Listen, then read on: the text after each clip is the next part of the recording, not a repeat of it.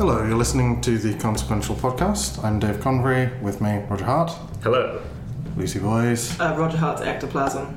Today we'll be talking about travel comics and trying to find a classy yet forceful portmanteau for Roger's haunted penis. Dictoplasm actually works slightly better, Yeah, a little bit. maybe. A little bit. Anyway, we'll come back to that. Uh, Fuck Lucy, you all. What have you been reading? I've been reading all sorts. Um, did some reading for the theme this week, which was nice. The theme of travel. The theme of travel. The theme of travel. The travel theme. Because it's summer and people travel in the summer. Uh, I'm told. ostensibly. I did a travel. I'm going to travel next month. All of it. So we're not going to do podcasts in September. Probably unless not. one of you two picks it up No, I'm going away in September too to St Albans Hmm? for Okay. two days. for two days. Yeah.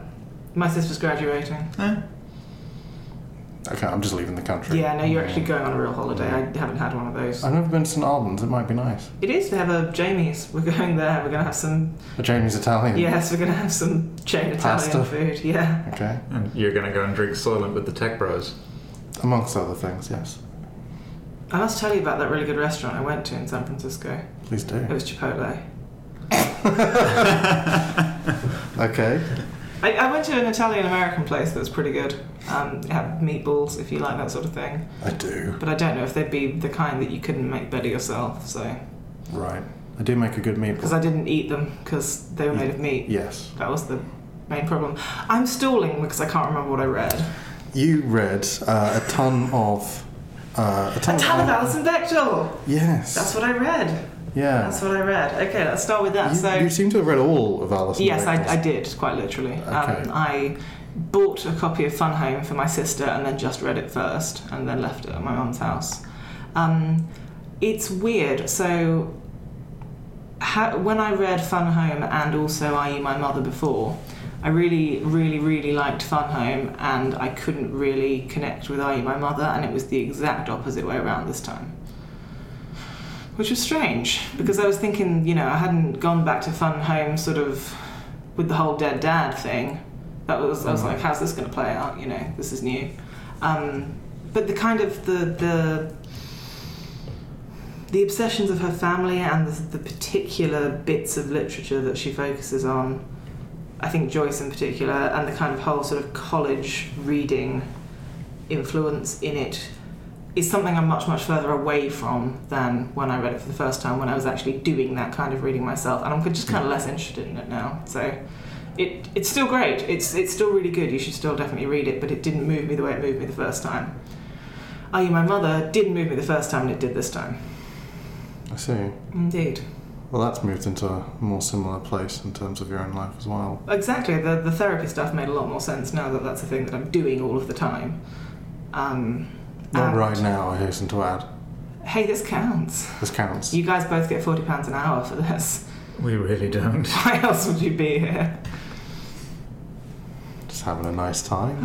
Yeah, it's, it's good. Um, but yeah, I was more interested and more able to engage with the sort of um, history of analysis stuff, and I kind of liked the way she used Virginia Woolf's writing more than I liked the way she was bringing writing in in Fun Home. It felt like it definitely felt like a more mature work.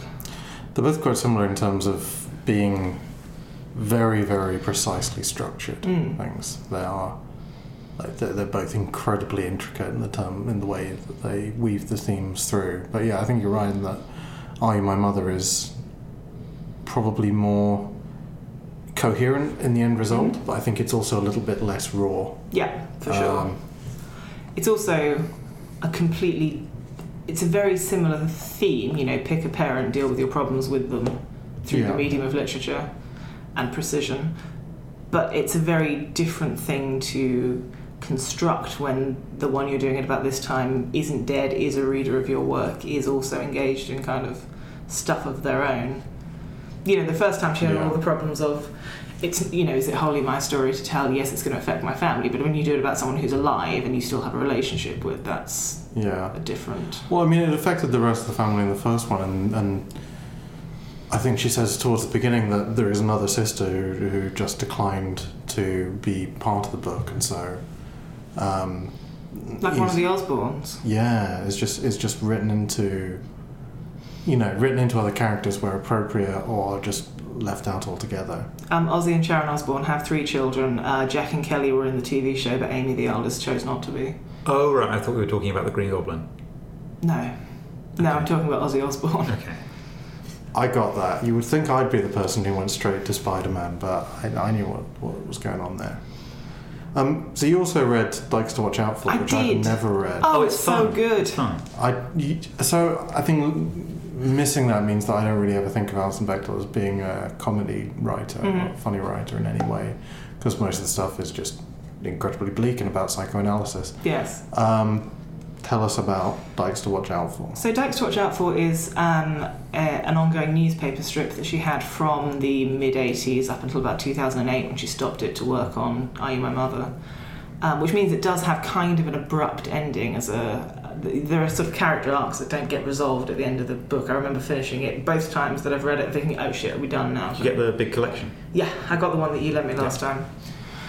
Um, it follows the lives of a sort of a social network of lesbians in a medium-sized American city from the mid 80s through to nearly the present day. In real time? Or- Mm, more or less, it tracks cultural events, but it does mean that sort of their lives move a little bit slower than real life, but it keeps pace with political stuff. It's very political generally, both in terms of lesbian stuff and in terms of what's going on in the world around. The main character, who kind of seems like a stand in for her, is very, very anxious about the state of the world. You know, the sort of creeping conservative agenda is a thing throughout. There's one point, I think we're still in the late 80s, early 90s, where the main character makes a joke about this is all going so badly wrong that maybe Arnold Schwarzenegger's going to be president one day. And I was like, yeah, awkward. Prescient, but hmm. awkward. I think there were a lot of jokes like that at the time, and Yeah. he had the last laugh, didn't he? He really did. And then he went to make a Terminator Genisys and didn't. Yeah. Yeah, it's complicated how things work out. So I guess something that was interesting to me, reading it this time, I was much more familiar with the sort of cultural context than the first time. I didn't really have a lot of background in sort of the history of LGBT stuff. It was really interesting that a lot of the early stuff, sort of lesbian feminism and feminism in general, is almost exclusively trans exclusionary. The sort of introduction of trans stuff is kind of a sticking point for a lot of the characters. It's something they really struggle with, and that feels like something we've shifted quite a lot on now. That feels like a subset of feminism that some people can have over there in a way that it seemed to be a lot more mainstream then. Right. Yeah, there was a bit of that in um, uh, Pregnant Butch as well. Just this Mm. kind of slight negotiation around where the trans identity stuff fit into a, a lesbian identity or lesbian feminism.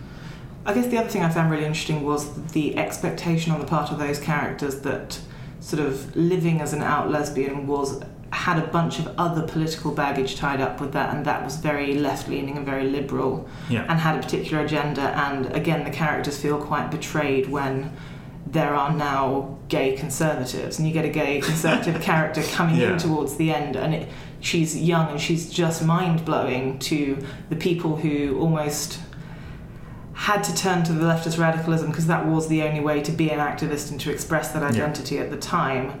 And I guess again that feels like something that's quite different now, particularly for younger people coming out. There's no expectation you'll have any particular politics tied up in your sexual identity. I feel it's easier here as well, where the political spectrum is decoupled from religion Mm. a little bit more. There's still Not of wholly, but more so than in the States. Mm. There's still a lot of angst and confusion, and there's still um, so one of the things that you see is that gay male culture is accepted. I can't speak at all for British lesbian culture.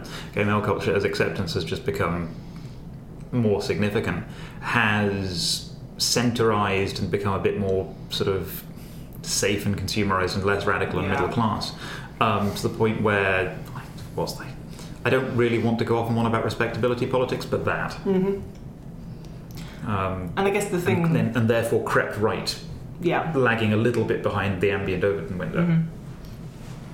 But you see, you kind of you get to follow that journey in the American scene from Mm. mid '80s to now, and it's it, as an educational tool. It's kind of interesting. Here's a snapshot of what it was like to be living that life from you know, 86 or 2008 for at least some people. That's it's kind of a useful artifact in that sense. Plus, it's really fun. It's it's an interesting companion to, I guess, the boy version, which is Wendel, hmm the um, um, Howard Cruse's uh, Haven't read. same idea newspaper strip. There seems to be a, a theme of people doing newspaper strips for as long as they can and then churning out their big important work. Mm. At least It's with- a way of getting work. It's the model. Yeah. That's that's how you do it. Make it economically viable, there's Patreon or at least now. it used to be. Mm. Yeah. Uh, also, Yeah. newspapers won't pay you shit to do comics anymore. I would assume. No, they will not. No, not at all. Because nobody will pay shit to read a newspaper anymore. Yeah, they don't have any money. Yeah. Pretty much. Uh, did I read anything else? You did. You read. I mean, you read a few things that are on theme for Mhm. travel. Do you want to talk about those later? Yes, I do want to talk about those later. There was the Well, hold on. Oh, in a flat land. In a Flat Land, which we both read. Yeah, that's which the I, we Richard should probably Swan segue into. It's Roger's sort of talking about travel. it. uh, Can Okay. I? Can I just while we're bringing Roger in, can I interject and say that I've, I'm, I'm not very happy with this one, but Thing Wraith. You could have Thing Wraith for, for your haunted cock. Now carry on. No, I like that. It's got legs. Hundreds of them. creeping and you, crawling. wouldn't, you wouldn't believe. I really feel like there should be some way to portmanteau Phantom and Phallus, but I've not got it so far. So tell us about In a Flat Land. I I would just like to reassure our readers that my penis is not haunted. No one's reading this. The ghosts are interfering with your mind. Yeah, this is this is uh, audio. That's why there's a microphone. Sorry, I think it's probably because I wrote the um, blog it's a post. ghostophone. The, the, All they will hear is what your ghost says. I think I probably got a bit um, confused because I wrote the uh, the blog post earlier in the week. But um, sorry, what was the question? In a flat land. Tell us about In a Flat so it's Land. the chap we were talking about on the last podcast. It, it is Richard Swan, isn't it? Yes. Yes. Um, from somewhere in Cambridge. And in a flatland is a thing about a kid that goes for a walk, which is why I sort of filed it in under travel, and then some shit happens with a windmill. There's a windmill. And I'm not totally sure how to describe the ending. I guess the. I'll be upfront, I didn't really like it. No? Partly because there were just nowhere near enough words, and I need words to make sense of things. I really struggle with wordless. the art itself was not it was it was not the lines were clean but there was so much different messy stuff going on that I couldn't actually tell what was going on half the time I found it so hard to follow as a narrative All right. just in the pictures just the, the way it was did not intersect well with my brain I also just don't care about children going on voyages of discovery Fair. But there was a roast beef cameo which did kind of redeem it somewhat You mean the character roast From beef from Achewood? he was on the back of a cereal box There wasn't just roast beef. no that wouldn't redeem anything It took me particularly a It redeemed my it's lunch. It was pretty great. murder lunch Yeah, sure. Okay, so I actually really liked it. Um, I the did find- brisket or the comic? both. Okay. Um, I did find it um, find it quite hard to follow. Mhm. Again, I really struggle with wordless. And as the pages got more full of stuff, it Yeah. got harder to follow. The um, the clean line, sort of gentle progression stuff. The first half of it is the kids wandering through the fens and encountering weird things in the landscape. And then there's that sort of slight children's book magic of yeah, finding the weird derelict windmill with the thing in it that turns out to be the windmill. So by modifying the model, you modify the thing outside. The kind of it, it's been done before, but I thought this was a nice one of those. I just there's you got to have a certain capacity to give a shit about childlike innocence and joy in interacting with the world to be able to take this kind of thing on board, I think. Mm-hmm. And I don't have that. I don't have much, so yeah. I don't know whether this is maybe a temporary thing, but I just don't care. Fuck off with your discoveries and your little magical spark in your otherwise dull, uninformed life. I'm projecting at this point. How is it you stop. don't like Chris Ware? I think you say Christmas. I don't like that either. Now, I know why you don't like Christmas. I've seen your tweets from home. Um, it's okay. Most of those people are dead now. very clear. Chris Ware. No, he's he's he's the other end of the spectrum. Too pre-jaded for me to want to give a fuck. So We've you, got a fairly you, you basically want narratives of people starting out with not much of a spark at all and getting somewhere where they really just don't give any sort of fuck. I just want a basically a blank canvas I can project all of my own bullshit onto, and those two things don't give me that. They're- Well, it's basically okay, Alison so it's, Bechdel it's- is closer. Yeah. It's cognitive dissonance problem. It's this thing reminds me that I'm not fully human in the ways that I ought to be, and that's quite jarring for me, so I turn some hate onto it. That seems like a pretty harsh judgment. I mean, I think you might be kind of being a little unpleasant to yourself, which I appreciate as What, part of the me? pattern. So, Richard, if you are listening, you've broken Lucy.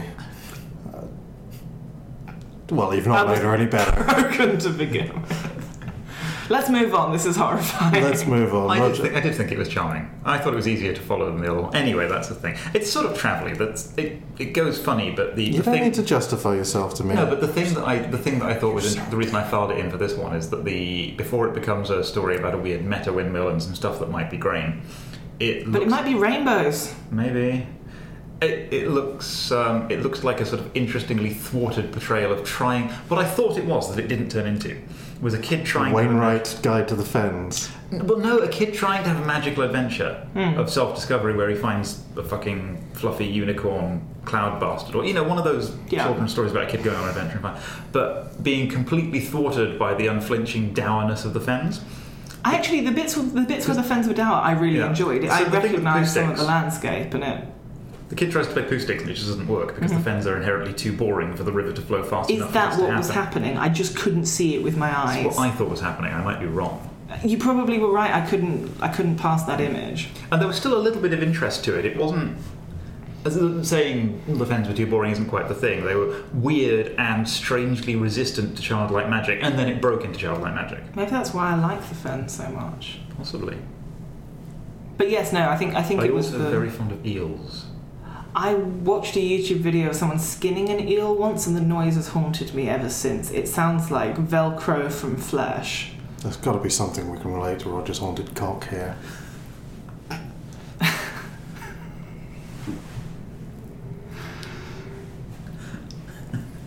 This is Well- your revenge, isn't it? This is this this this genital leitmotif is your petty petty vengeance. A lot of things that I do are my revenge, and a lot of things you do are your revenge. What about Montezuma's revenge? Mm, not currently. Hmm.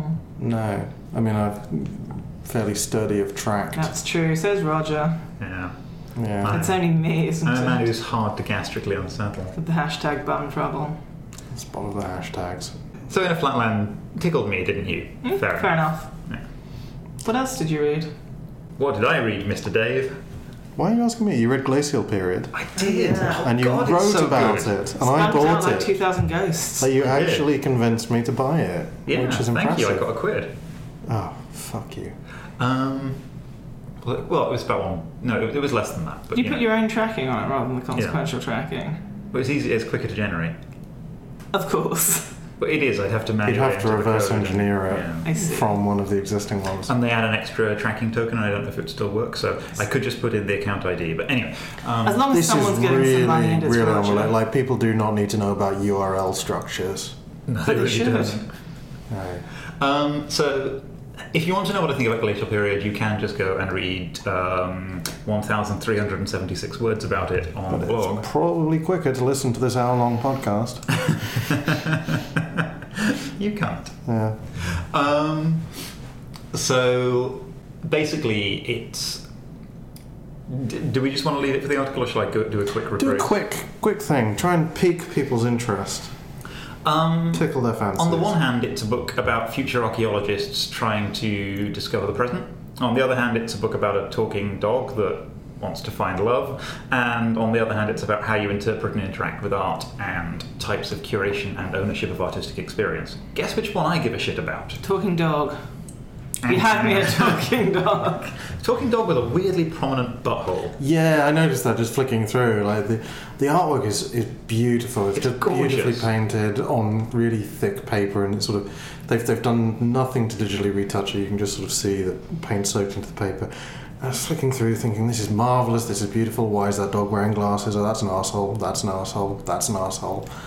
a lot you, of you lot of- guys, you guys talked about a dog's bumhole, and you instantly both shot me a look as though any mention of the anus, human or canine, would just thrust us into my domain. yes. A9.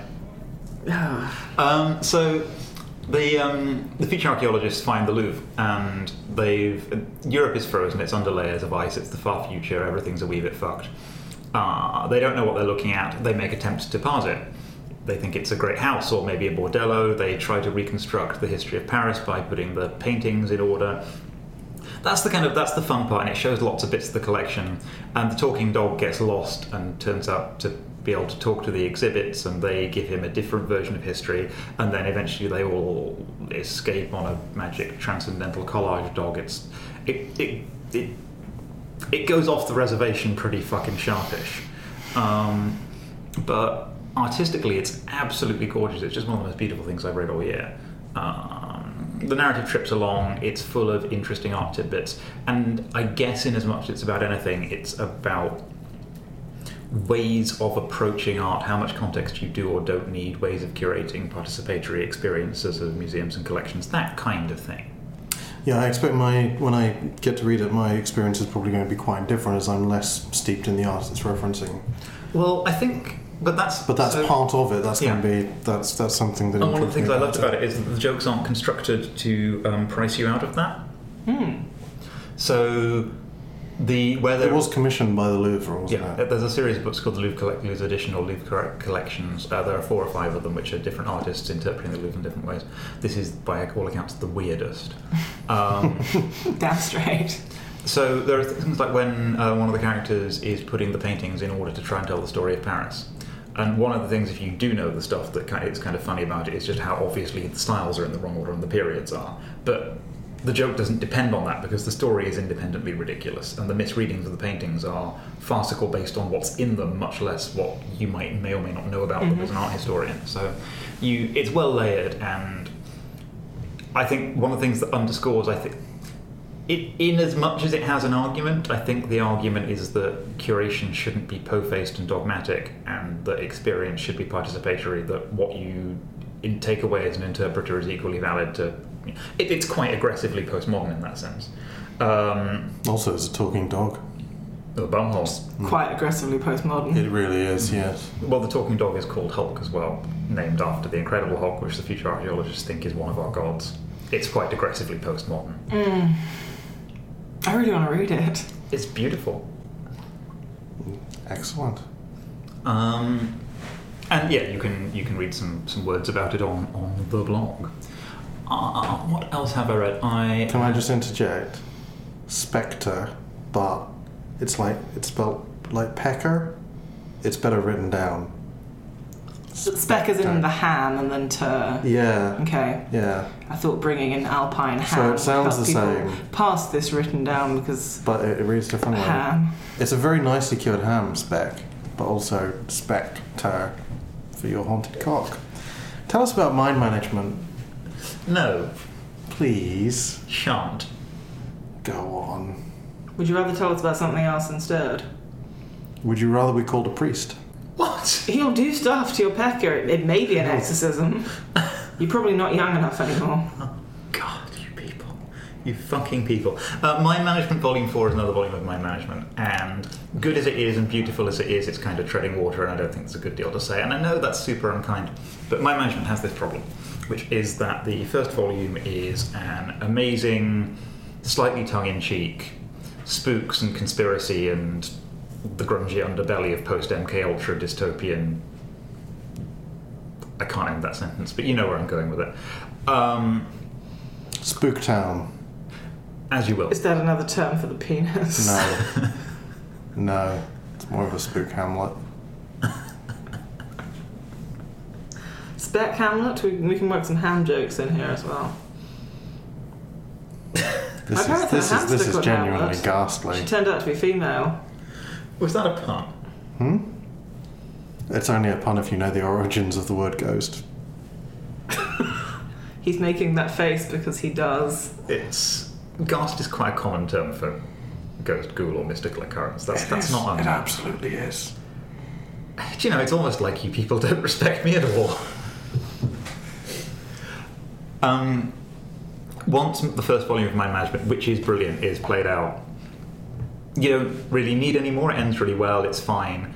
And then there's Volume Two, which kind of feels like the overextended second series of the like the HBO drama that was great. It, The flabby bits of community. yeah, it just doesn't. All the stuff you know and love just not quite as tight as it used to be. Yeah, or- basically, I think two and four are basic are effectively filler. Three does something novel and is genuinely good, and I fully expect five to be a great conclusion. Three is the Suburban Housewives one, Yeah. isn't it? But I think five's out today. I think it's certainly soon. Bingo. But the ones that are, but two and Bingo four indeed. are just meandering around. So they're all of these agents with psychic powers from a failed mind control and espionage program, and the wreckage of it is vaguely being put back together. Um, and they're trying to recover what happened in the past, and there are some personal stories wound through it. And in volumes two and four, various sets of characters recover some of that past, reprise some of the story structure from the first volume, and revisit different of the mind management agents with different weird powers. And it gives you a structural device, but it's a bit monster of the week. It's not. Mm. It's. If that's, what, if that's where it started, if that's all it was, an ongoing series about that, it would be sensational. But the first volume was so tight and so well done. And the third volume also turned out to be quite interesting in some very different ways. So, So they shot themselves on two by doing one well. yeah, which is not fair, right? It's not really fair for me. To, two is two is good, four is good. They're nowhere near as good, and they kind of feel like you could do without them. Mm. Um, I also read Guy Delisle Shenzhen while I was on holiday. We'll talk about that later. I read Craig Thompson's Carnet de Voyage. We can talk about that later. Um, I've read this week's WicDiv, but we always talk about WicDiv, so I'm not going to. You've probably It was good, and people learn a lesson about Yeah. the internet not being a dick. it was a bit on the nose. I thought it was quite nicely handled. It was very. I mean, it was very explicitly, we're just talking about being a dick on the internet, but For a thing that is very explicitly about talking about being a, di- a dick on the internet, it was a well done one of those. yeah, it kind of felt like an episode of G.I. Joe where everything's about teaching children a lesson, but But in a really well done way until Lopez Or art continues to be spectacular. yeah. Um, what else did I read? I've forgotten. Sam, Robot Hunters. Oh, yeah. Ugh. You well, weren't impressed? That's that's good. So the first volume, Sam After Man, um, was- it was one of those cinebook things where they can't make up their mind about how many they're going to sell or how to print it. So the first volume's basically on toilet paper with colours that don't work, and then the second one is glossy and well printed. Mm. Um, first one, fairly standard post-apocalyptic thing: teenagers, killer robots, and an aesthetic slightly too heavily borrowed from the future, from the grotty future world in the Matrix. Second volume, doubling down on that, less good writing. It's I'm not going to be buying volume three. It's not bad, bad. It's just relentlessly uninspiring, which is a pity because the artwork is incredibly talented. It's a slightly manga good robot. It's a really, really good execution of some very boring visual ideas. The, uh, the guy is it's Richard Mazzarano, Marzano, Marizano. Marzano. Um, really good at light. The light work is good. Like not, um, not Blacksad good, but it's bloody good. Uh, it, it's just there's not a lot to get excited about there. Must be what it's like working in a sort of mid-tier advertising agency or something. Just you're bringing to life with talent someone's mundane ideas. Yeah, and you can be absolutely nailing it, but you've still done a slightly shonky commercial for soap. Mm. Have you tried nailing soap to cleanse your haunting? Yeah. Oh. You need to use holy water at the same time. hmm My grandmother used to flick holy water at me whenever I swore. Why did she have holy It water? was from Lourdes. Her family brought it for her, probably for this express purpose when they visited. Cast out your demons. More or less. Right. Do you have any left? Why is the cricket I camp think she consecrated? still does. Ah, no, sorry, sorry, sorry. What? That was a terrible fucking joke. Yeah. that was really it just awful. didn't work. I'm not doing well Why is today. Madonna's daughter haunted? I'm not doing well today because you have thwarted me. You're doing better now than when you get home and start yelling "The power of Christ compels you" somewhere at your waistband. Who's to say I don't do that regularly anyway? So, Dave, what have you been reading? I have been reading Golemchik by William Exley, which is another of the little lowbrow, um, Mm-hmm. little lowbrow books. I was indicating the size of it there for Our listeners at home or in the car or wherever it is you listen to this and cry. It was a little Um, fish rather than a big fish or a cardboard box. Yes, it was. Well, it wasn't swimming. So Golemchik is uh, probably what you were expecting from um, In a Flat Land. It's a small boy on adventure, sort of um, basically summer holidays, walking into the woods trying to find, you know, something to do because the bigger boys have left them behind. And inputting a hat on a pile of rocks, it animates it into a huge, very clumsy golem. Um, and essentially, it's about them hanging out in the woods and the golem destroying things. Um, Do you have a thing about golems? not really. Okay. Why? Well, they just seem I to come up Kavalier in and Clay, works and that you read. this, I think this is like the second thing ever Okay, okay. that has a golem in it, unless you count a lot of RPG source books from the early '90s and mid '80s. You, you strike me as a girl golem enthusiast, just in your demeanour. I've been to Prague quite a lot. Yeah, Um, they had a golem. they did. Uh, I know very China Miéville books. not that I've not in anything I've read. Hmm. Uh, Sorry, this is the go It's a- derail. it's a bit of a golem digression. Um, but it's it's that sort of thing. It's sort of small boy in magical landscape, and it doesn't work out particularly well for anyone. It's a very very short book because these are all sort of 25, 30 pages. Um, but it's lovely. It's sort of beautiful pastel artwork in a really nice cartoony tone, um, and just the right hint of menace for that sort of thing. Um, it's got that sort of childlike, gosh, this is a brilliant thing that is mine and exciting, but obviously carries quite a lot of danger down really well. I thought it was nice. I thought it was Hmm. fun. Some, someone to watch. Is it Um, typically beautiful? It's, um, I mean, I really like the style. It's very, very um, uh, cartoonish. It's quite similar to. And cartoonish isn't quite right because it's got that sort of graphic designery edge to it. There's, there's, it's deliberate. Um, it sort of remi- even though the art style is different, it reminded me of Vacancy, which I talked about a couple of episodes ago. Um, it's quite posed, quite sort of self-consciously designy, but but pretty and good. I liked it. Good. I read Wolf, um, This is is that this Ales Kot Ales Kot, yeah, with and is it Matt Matt Taylor. who is very talented. Yeah, so he did. Um, he he's a graphic designer as well, typically, and he's just um, he's sort of been moving towards comics. Um, he's been doing sort of posters for Mondo, and he did a book which came out Thought Bubble last year called The Great Salt Lake. Oh, that's Uh, him. That's him, which is about a uh, a man adrift in the sea, a Great Salt Lake, and the things he encounters while he's adrift. yeah, I struggled to care about it, but it was very pretty. It is very pretty. Um, and yes, this is him with um, Ales Kot. And it's about a private investigator whose name is Wolf with an E, who is an ex uh, ex soldier because it's Ales Kot. He's kind of obsessed with the military industrial complex and what it does to people. Um, that's kind of his thing. Um, and uh, it's very much a sort of weird LA um, detective story. It starts out with the main character walking down the hills just outside LA into the town singing whilst completely on fire. Um, He really is just the sexy millennial Warren Ellis, isn't he? there is a bit of that, yeah. there is a bit of that. Um, he's an attractive young man, He is. particularly now the Lyme disease has, has cleared up.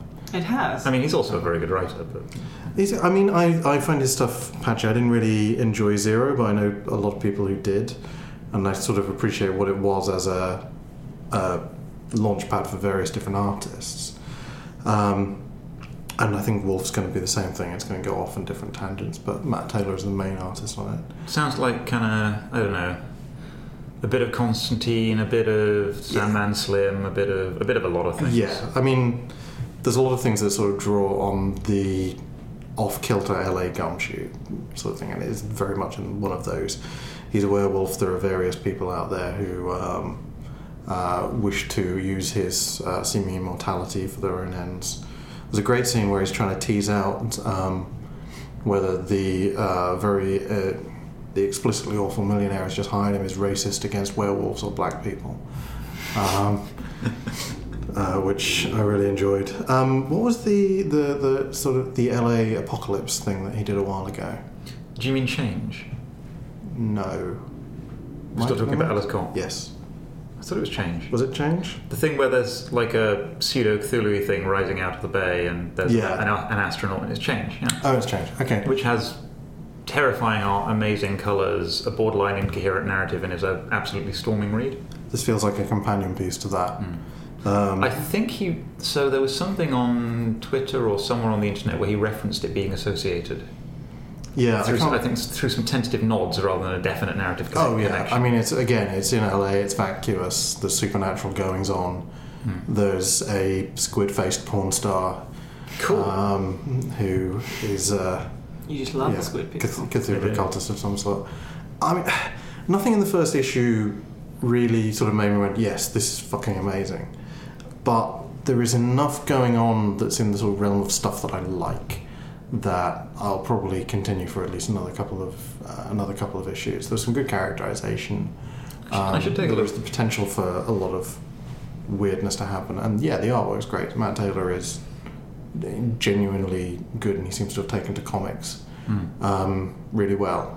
Like sometimes when people come from a design background, first and foremost, they're not really picking up on comics as as in the way that's designed and constructed, as opposed to a series of images in order. But that doesn't really seem to be the case.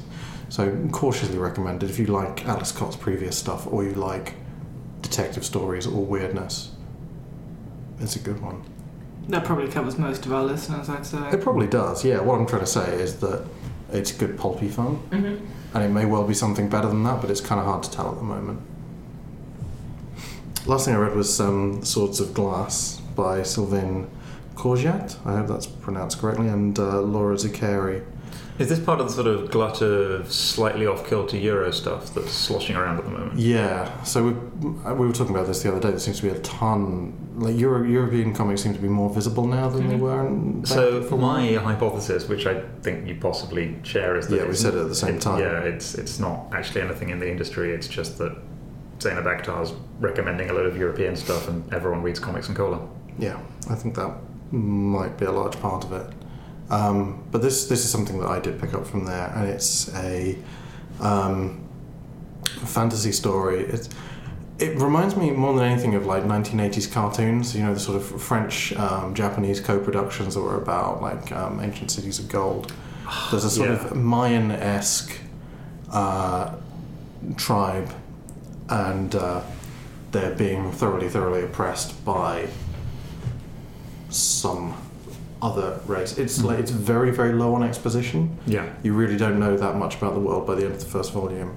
Um, but there's there's basically the big bad does some big bad things and leaves uh, a small girl alone and parentless. And when a uh, glass sword falls out of the sky and embeds itself into things, no one else can pick it up but her. Thus starts a venture, and she finds an ancient or an uh, an edging mentor. Um, As you do. as you do, and uh, sets out on revenge. But ha, they also need the swords to stop the sun destroying the earth, which is going to happen in 30 years. They need four of these swords to step into a parallel universe where this isn't going to happen. Um, Little bit form like formula heavy, but yeah, I'd- but that stuff can still be fun. I mean, I loved um, Brass Sun, and that's exactly the same premise. It is it is formula heavy, and um, when I say it, it reminds me of those '80s cartoons, it's with the narrative leaps and the slight characterization in place. The thing to, the thing that sells it is the artwork, which has some just fantastic bits of design that are never explained. It has genuinely new ways of presenting fantasy worlds that are Mm. based off sort of recognizable um, tropes of medieval knights and giant walled cities. Yeah. Um, there is genuinely new stuff in there, and the mounted beasts that they use are terrifying. There are half horse, half lion things, and um, things that just look like giant people um, with huge elongated limbs that they stride around on. It's um, it's it's something like if you like um, Moebius or the other weird uh, science fiction fantasy stuff that humanoids um, often deal in, Yeah. Humanoid's the publisher, not humanoids, things that resemble humans, although they are both. Um, And they often deal in They do. things. it's it's definitely worth a look. It's very expensive as a book. It's really really cheap on Kindle if it's something you want to check out. I'd recommend looking up the artwork. It is pretty stunning. Comics on Kindle can be a bit of a pain though because the apps can be awful. Uh, it's fine on the iPad. Um, It looks like an absolute bag of dicks on Surface. yeah, I've noticed that it seems to play in a tiny window in the middle of the screen for some reason. It's just a really shitty piece of software engineering. Yeah. Uh, if you have an iPad as opposed to a Surface, I would cautiously recommend that, and let's be honest, you do. Um, But what about your Android device? uh, oh god, don't we do actually represent the the three tribes. We do, yeah. Fuck. Yeah. I'm the green blob guy, you're the fruit, and he's also the fruit. Sorry. Haunted dicks and now hate crime. Yeah. A little bit of a hate crime, Just, yeah. just shop me in. Call the police. So, the loose theme for this time round was travel because we were going to do this when we got back from bits of holidays. holiday and, and what have you. holidays. And so I was supposed to go travelling and read some travel comics, and I didn't really. No, you Um, fucker. And also, you know, travel feels like a, I, we, we won't be There are to a lot of travel comics. Yeah, we haven't really covered many, but I don't know. I I've only I've only sort of dipped in a little bit. So I've read a couple of Gideon Things. I've read um, you know Shenzhen and Jerusalem. I Carnet de Voyage, a couple of other odds and ends. Um,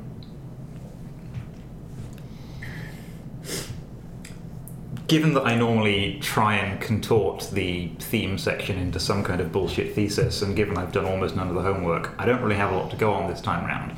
But I don't think it's going to surprise or wow anyone to say that there seem to be two broad strokes categories of look at this place I went and use this place I went to look at me.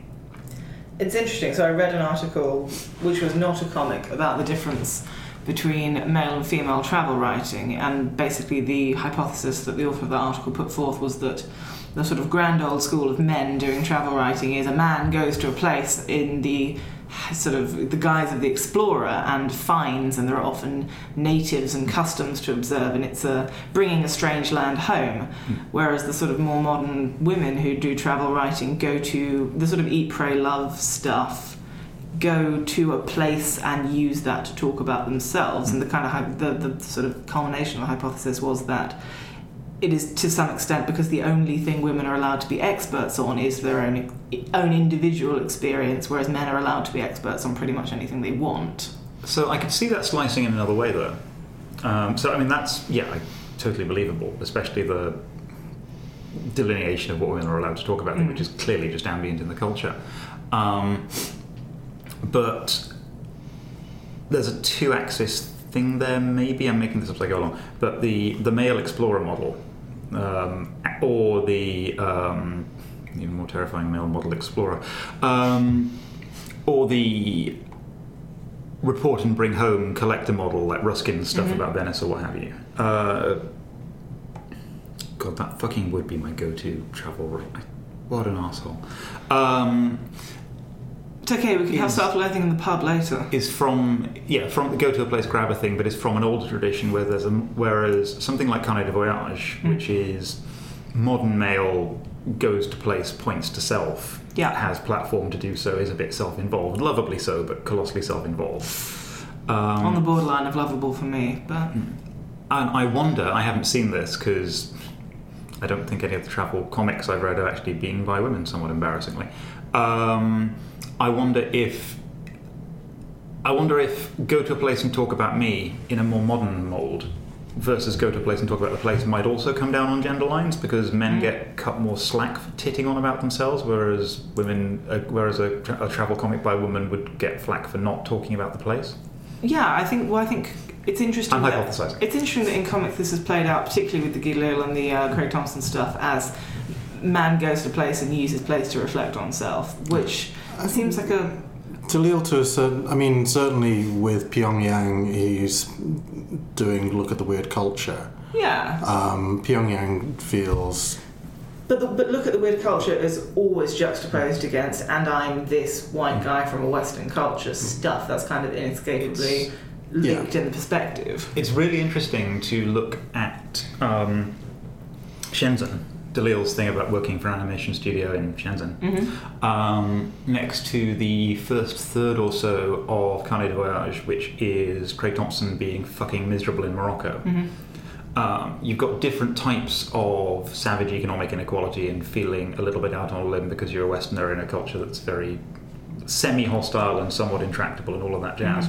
And they both have kind of a miserable time. Yeah. But Thompson manages to be tongue in cheek about his self pity and bring a bit more joy in at the edges. Mhm. Whereas Shenzhen is basically just an extended whinge about how fucking awful industrializing China is, and it's just astoundingly tone deaf. I mean, if I, I imagine that Shenzhen as a place is bloody grim, but I, ki- I kind of I kind of wonder if there's a It's new. not like you would complain about going to Biggleswade, is it? Well, you would, but you wouldn't Sorry. get a book deal out of it. Sorry. Uh, there's a new thing that almost uh, sort of men men are now allowed to talk about their feelings, and thus they have kind of, particularly in comics, been able to occupy the own experience slot that women have taken maybe in mainstream literature. I don't know how Yeah. that works. that's plausible. Lucy Knisley um, does mm. similar things. So there's um, French Milk, which it was her first book. Um, I couldn't stand it. That's okay. You're allowed to not stand it. No, I know. There's a lot of things I've not been standing today, though. I just feel kind of bad about. You read that like two years ago and you couldn't stand it. Yeah. I just, it was, again, felt. May, maybe, maybe it was me, and I can't remember it well as well as I'd like to, but maybe it was me coming at it from a perspective of wanting more from that than I actually got. It was kind of too close to the I'm going to go to the place and complain about my personal problem stuff. Maybe that's, you know, we, we're kind of the sort of the hypothesis the hypothesis that sets Eat Pray Love against men's travel writing suggests that that's a lesser and a bullshit thing to do, but actually maybe it's a viable way for women to describe their experience. But it was just so whingy, and I didn't want to hear We're clear that Eat, Pray, about how she felt. right? Yeah, it is bullshit because you know you go to an ashram to hang out with other Western people, and that's your experience of India, and that's how you find yourself. That's Mm. fuck off. But I couldn't deal with the self-absorption. That's fair enough. I mean, it's someone in their early 20s. It's a phenomenally self involved time for all of us. That's true. Most of us don't share that with other people at scale. I get okay. So I so this is getting into personal hang-up territory. There's a lot of stuff that a lot of other people do that for me is in the category of no, we don't talk about that because it's rude. And if you get a book deal out of it, that's monumentally rude. I, I think it was originally it was a thesis Mhm. um, for a course, but she's since done similar things with Age of License, which again is another travel book based around Europe. I think partly based around life of Oscar Wilde. Mm. Um, No, is that what that became? Yeah. Um, but this is yeah, this is the thing that struck me from all of the reading that I've done for this is that travel comics more so than travel writing in general seem to be phenomenally maudlin for a large part. There was nothing that I, I felt really told me that much about a place. I didn't come away from it with a sense of place. I came away from it with a sense of individual reaction to and Mm. response to a place, which is maybe interesting, but probably less interesting. Joe Sacco's books are good for that. They're not really travel writing because well, Palestine maybe, but not you know um, the ones based in Eastern Europe in the mid '90s. Um, they're, I mean, they're quite heavily based around interviews, and so they have a, a sense of place that comes from. It, I mean, I, I want to say more authentic. You can't necessarily be sure because they're based around interviews. Mm. Um, he could have rewritten them and done what have you, but they're not all in his own words and they're not all in his own interpretation. Delisle's Jerusalem is a lot stronger on this stuff than Shenzhen. I mean, Shenzhen's kind of an interesting portrait of. It's arguably such a faceless place that it's okay to do what he did, which is use it as a canvas to examine the alienation of a traveller that doesn't or can't or won't integrate. Um, which to an extent is all travellers, but whatever. Um, in Jerusalem, he talks to more people. You see more interpersonal experiences. You see more bits of the city. It does more vignettes of place. Uh, it's still not great, but it it does a, a bit more of that. It shows you more of the place and shows you more kind of interrogation of what's going on. He looks particularly at sort of churches or little bits of history. Uh, So is I mean, Jerusalem, as it currently is, is much more like a Western city. A lot of people speak English. There's less isolation from Yeah. that. He was involved in an international community as well, so had readily, Mhm. ready access to people who were fluent in different languages and could act as guides.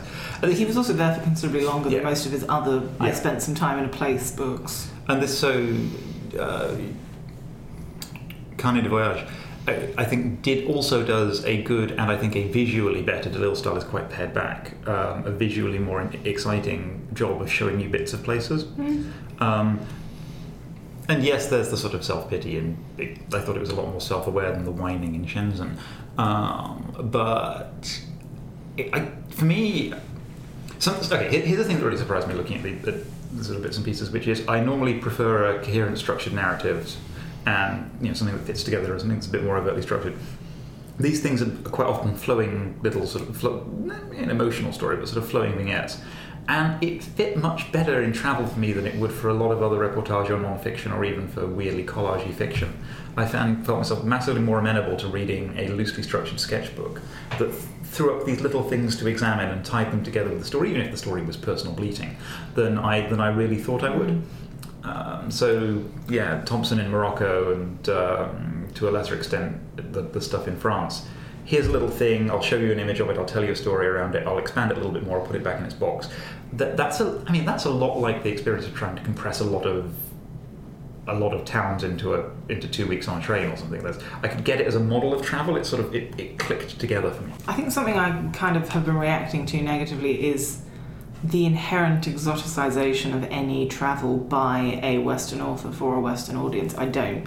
There's something, there's a kind of tension there that I can't quite resolve in myself between between sort of a place as it exists and the experience of the people who live there, and that then packaged through someone else's eyes and experience for other people to consume. It just feels kind of weird. Um, And I get that's that's sort of life to some extent. Well, That's- well, there's a, risk of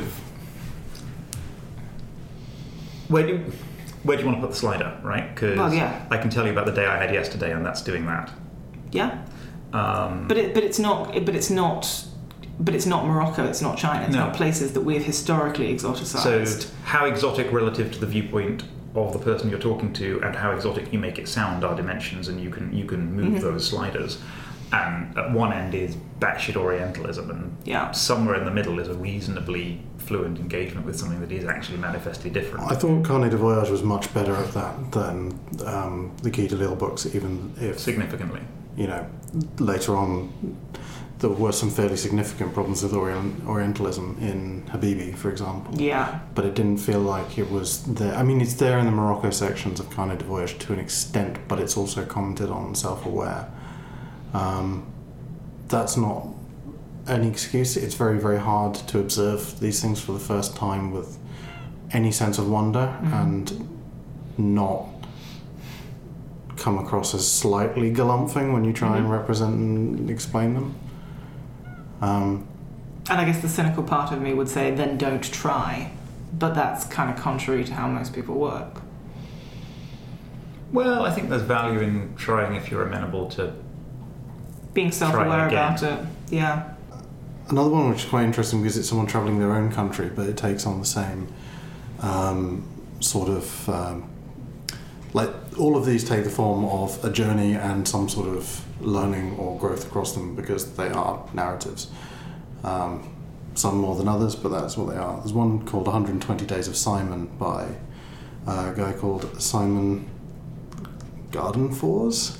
He's Swedish. I don't know how to pronounce his name. He's a a cartoonist and a rapper, and it's about him basically documenting um, 120 days of him on tour, traveling throughout Sweden, um, trying to figure out his life. And it's really, really horrible um, in a uh, very, very um, lightweight, like sort of Guy style, simple line work, but much more drawn like something like a child's drawing almost, very geometric.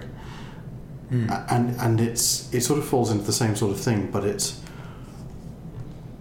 absolutely advanced sort of tournament level self-loathing, and it sort of feels like it feels like the the absolute uh, apotheosis of, of these sorts of books of someone goes on a journey, it represents an actual journey of the mind, of the soul, uh, and along the way they vomit a lot. There's a lot of vomit in these books. Mm. People get ill. Um, but the thing about 120 Days of Simon is it doesn't. It's it's someone's own culture, but it's still presenting that Mhm. um, journey narrative in the same way. It's quite interesting because of that.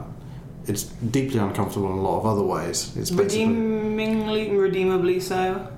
As in, is it possible to enjoy in spite of it being horrible, or is it too horrible to enjoy? I think so. It's basically someone realizing that his relationship with uh, women in the world in general is really, really fucked up and trying to fix it. Hmm. But in doing so, you see that it's really, really fucked up, and he doesn't really shy away as portraying himself as a really quite a terrible person a lot of the Hmm. time. Sounds interesting. It is. And what was the other? It was um. Poor. So one of the other things we looked at was Poorcraft. I didn't which get to was that. a Kickstarter, um, Kickstarted book uh, about traveling when poor. Yeah. I hated it. I realise this is a theme today. Have you liked anything at all in about the last forty-eight hours? yes, Excellent. I had. Was it Hearthstone? Yes, no. Um, I had some good aubergines at lunch. Uh, those fucking noodles with the cheese on them. Yeah, That noodly yeah. soup. Oh, so fake chicken tastic. So what was Um, wrong with Poorcraft? The problem with okay, so the problem with Poorcraft is I am not the target audience. Poorcraft is for your cost averse, hassle compatible person. It is about getting yeah, the best possible deal by expending the most possible emotional and personal energy. So the shit it's telling you to do like involves you know, talking to strangers at bus stops to try and find out where the bus goes so you can get around for cheap. Um, going, staying at a hostel and getting to know everyone and cooking a big meal for them so you can be friends no. with them. I don't have the fucking energy to do all of that shit. I just want to spend some money so I can be on my own somewhere else. yeah. So Sorry, was that shouting? it was it was a little bit shouting. I haven't checked the levels. Um, yeah, that's a um, what I've taken to referring to a, a, Bayesian curve. um, which is a straight line that goes off the top of the the uh, recording terminal. yeah. So there's there's the legitimate economy traveling thing, right? Yeah, So- it's, it's going to be super useful for the people who are capable of doing that stuff. Oh God, no, no, no, no! Because this is this is why I think things like that are bullshit. So there's there's the kind of my mad privilege. I will throw money at my problems to make them go Mhm. away because I have a nice middle class job. That's fine. There's traveling with not very much money and trying to find ways around that to have a lovely time, Mhm. and that's okay. We've all and then done there's that. the level of deifying your own Yeah. fucking endeavour for the sake of saving a few quid. And I'm willing to bet that most of the people who are willing to piss hours and hours of time and emotional effort up Mhm. the wall to get to know strangers at hospitals to save Threepence Halfpenny don't need to save the money. This is hobbyist level faffing. This is the kind of people who hang around on money saving forums to get the best possible deal on their fucking air miles, despite the fact that they have those air miles because they have the kind of job where a PA books them a billion flights. It's also um, This is for nutcases. the way that the narrative unfolds basically as two characters, um, Penny and Mill, I think, um, and they basically Mill is the extravagant person who makes all the mistakes. She's the she's the fool guy, and Penny is the smug, self-satisfied, fucking forum-checking cunt who tells you how to do it all right. The other, so the, I guess the other thing I really struggled with is that the amount of emotional energy it would actually require to do this kind of makes it really, really ableist. You know, the hmm. reason I can't do half this shit or I'm not willing to do half this shit is because my brain doesn't work right. This isn't really an option for hmm. me. And the way it's presented is as though it is the absolute truth and the best way of doing things and that you would be a total fool. It's, you know, It's that you're an last part that idiot makes to have not to, to not Yeah. be willing to engage with it. I seriously, I'd get out the checkbook. I would like a hotel room where I'd have to talk to anyone. If I didn't have to talk to them on the way in, that would be perfect. I go abroad to live in my little bubble somewhere else, and this you can't have a bubble if you're doing this. Which is, I mean, which is also not the experience for everyone. But if you present this as, as you say, the dogmatic, sensible, most thrifty, most appropriate. thrifty. Oh fuck that word. Yeah, I didn't really get on with it either, Yeah. but I'm perhaps less vociferous Um, Just sort of wound me up, spending my evening reading that. So again, I could have been mean- playing Hearthstone. it des- it desperately doesn't apply to me. I can't engage with the world in that way. When I was broke, I just didn't go on holiday, yeah. um, I guess to which has an emotion cost of its own. But I still just don't engage with the world in the way that would be required for To that. pull this off. Yeah. I guess uh, you know to some extent I am lucky that I financially can afford to travel the way that I need to. But as you say, it's a question of either we don't do this or we do it the way that makes me not kill people. Yeah. broadly snap, I get kind of. I mean, I think I don't have quite an aggressive parade of the brain stuff, but I'm a massive fucking snob and an asshole, and so certain types of travel are just going to make me really cranky. I think next time my psychiatrist asks how my brain stuff is, I'll say it's an aggressive parade. Sorry, was that? No, I loved it. It was wonderful. So I, I, I think there will be people for whom that book is very useful. Yes, we are not those definitely. people. Let's try and end on a positive note, shall we? A feces-free positive note. Well, Um, Roger finally got that exorcism in the break, yeah, so things are looking up. un- unhaunted of boy nodule. What's your positive contribution, Dave? Um, that I don't hate any of these things anywhere near as much as you two do. Um, but that's that's broadly my Okay, contribution. comparative less hatred. So, but I don't know. I, I discovered a thing, which is that a, storytelling or or information delivering format I thought would really get on my tits didn't, and I think works quite well for travel. I think that kind of semi-narrated sketchbook thing is a good way of doing this. I mean, I could probably, you know, not been an idiot, and that wouldn't have been a surprise to me. Um, are, are there any? I don't know. If we want to say something nice, is there anything we'd super recommend, or are there, have we have we have we learned anything or discovered anything that isn't my fatuous nonsense? I, uh, so one thing I would recommend is um, Natalie Nourigat's stuff. Oh yes, we didn't talk about that. That was really good. There we go. Which was this? She So- talked. It was mostly about safety while traveling. Was the one. Oh Yeah. no, I did read that. Yeah. So there's a whole bunch of things that she does. But kind Um, of how not to be afraid and how to be positive whilst being sensible and yeah. Not- uh, the yeah. sort of advice you would need in order to make Poorcraft useful to you. Um, I really got on with. I mean, it, it sort of feels like as part of a larger sort of social and cultural movement towards unpicking all the shit that women are programmed to believe about themselves and the world and the way that the world works in relation to themselves. It was one of those sort of, you know, growing up, everybody in her town would be worried if she took the bus on her own and said, "Oh, you can't possibly go there. You'll something bad will happen to you." And actually. The thing, the way that restricted her life, she realised that it was more worthwhile to do the things and take the risk than to be continually boxed in by the fear. Oh, yes, she's got that wonderful string of visual metaphors with the boxed Barbie dolls and the not unwrapping collectibles. Yes, Yeah. yes, this is a lovely thing, but we've got to keep it perfect and save it for later, so you Yeah. can't possibly engage or interact with it. Oh god, it drives me nuts when people have that whole "I can't X is too nice to use" thing. My grandmother used to buy children's shit for us and keep it upstairs and not give it to us, and occasionally not even tell us it was there. But it was for us, but it wasn't for us. We couldn't have it, but she bought it because of us. We found a boxed Barbie doll in her wardrobe after she died. That's incredible, and probably collectible. along with the machete, the dirty matchbooks and playing cards, the £160 of co op vouchers, and the papers that said my granddad wasn't my real granddad anymore. can I just say this, Positive note! this is a nice, funny little comic um, from Natalie Nourigat again. I'm not sure how her name's pronounced. I'm just going to say uh, Tally Chick, which is what she calls herself online. I struggle to not think of Nougat when I saw her surname. Yeah. Or Nugget, as people in Plymouth sometimes call it. People I'm related to. Well, My grandmother used to say that. but She was from Lincolnshire. Maybe it's just an old person thing. Maybe. Did she ever refer to Nestle products as Nestles? Yeah, she yeah, did that. it's a generation Um, thing then. my dad's completely incapable of pronouncing, like reliably, consistently pronouncing a bunch of foreign loan words. I think it's just not fucking trying, plus being old.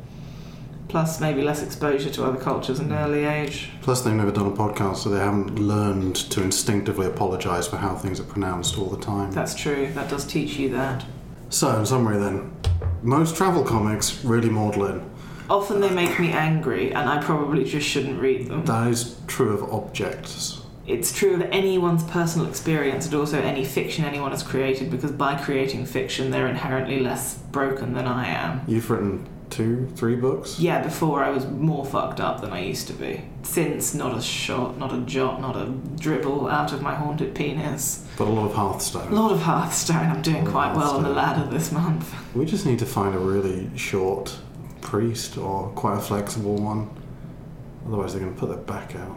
I um I wanted to read more travel comics. It was a whole area I'd not been into, and so I've been doing a lot more traveling um, since I met my current partner, who actually likes to travel and is motivated to think of destinations to go to, as opposed to me just being a lazy fuck. Also, And you you're like to think- now. You like to think of yourself as a fancy person as well.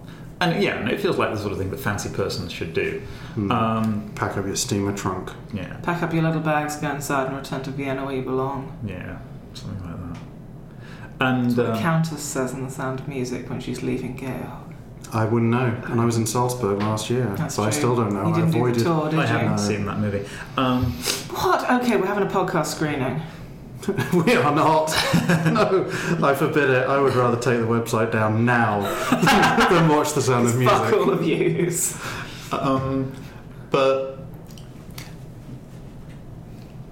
I, so I understand in a way that I didn't before the thing of go to a place and have a bunch of mental filters that let that help you look at yourself. I wouldn't write about it because I don't think me looking at me would be remotely interesting.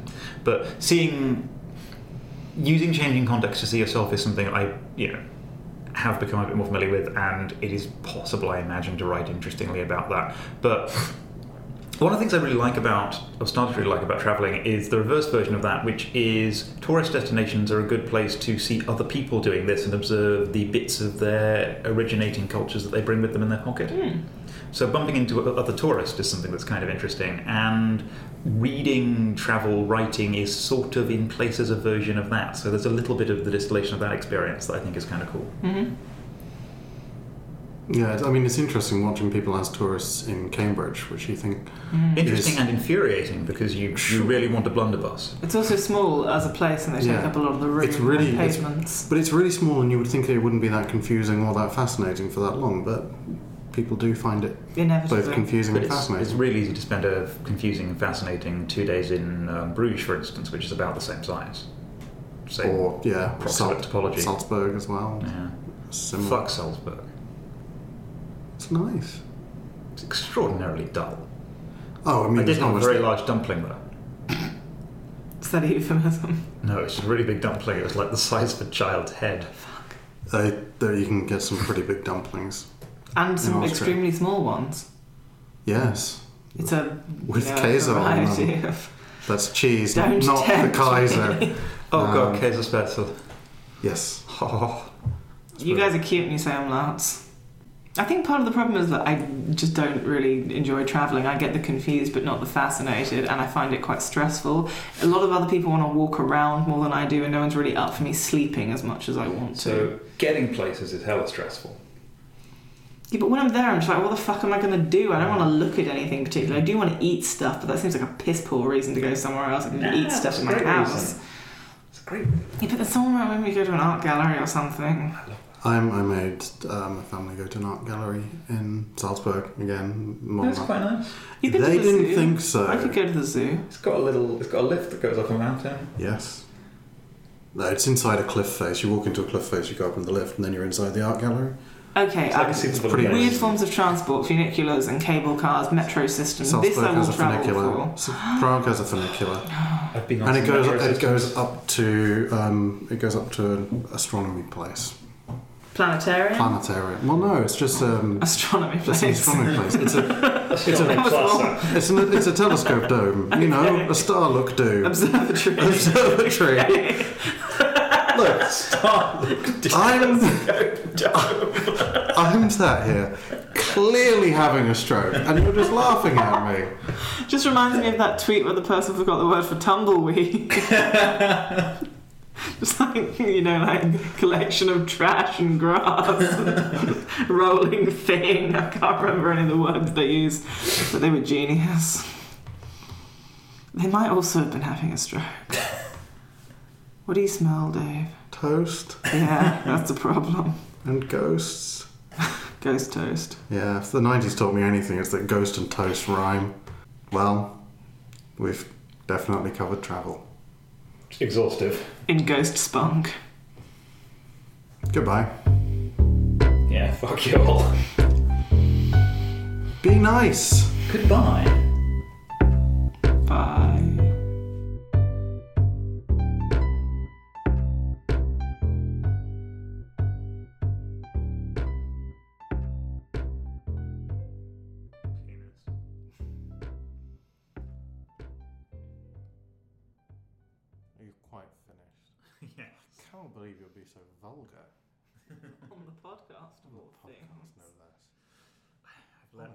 Myself down, I've let our listeners down, I think I've let you down. You've lived, let the ghost that lives in your penis down. It does seem sad.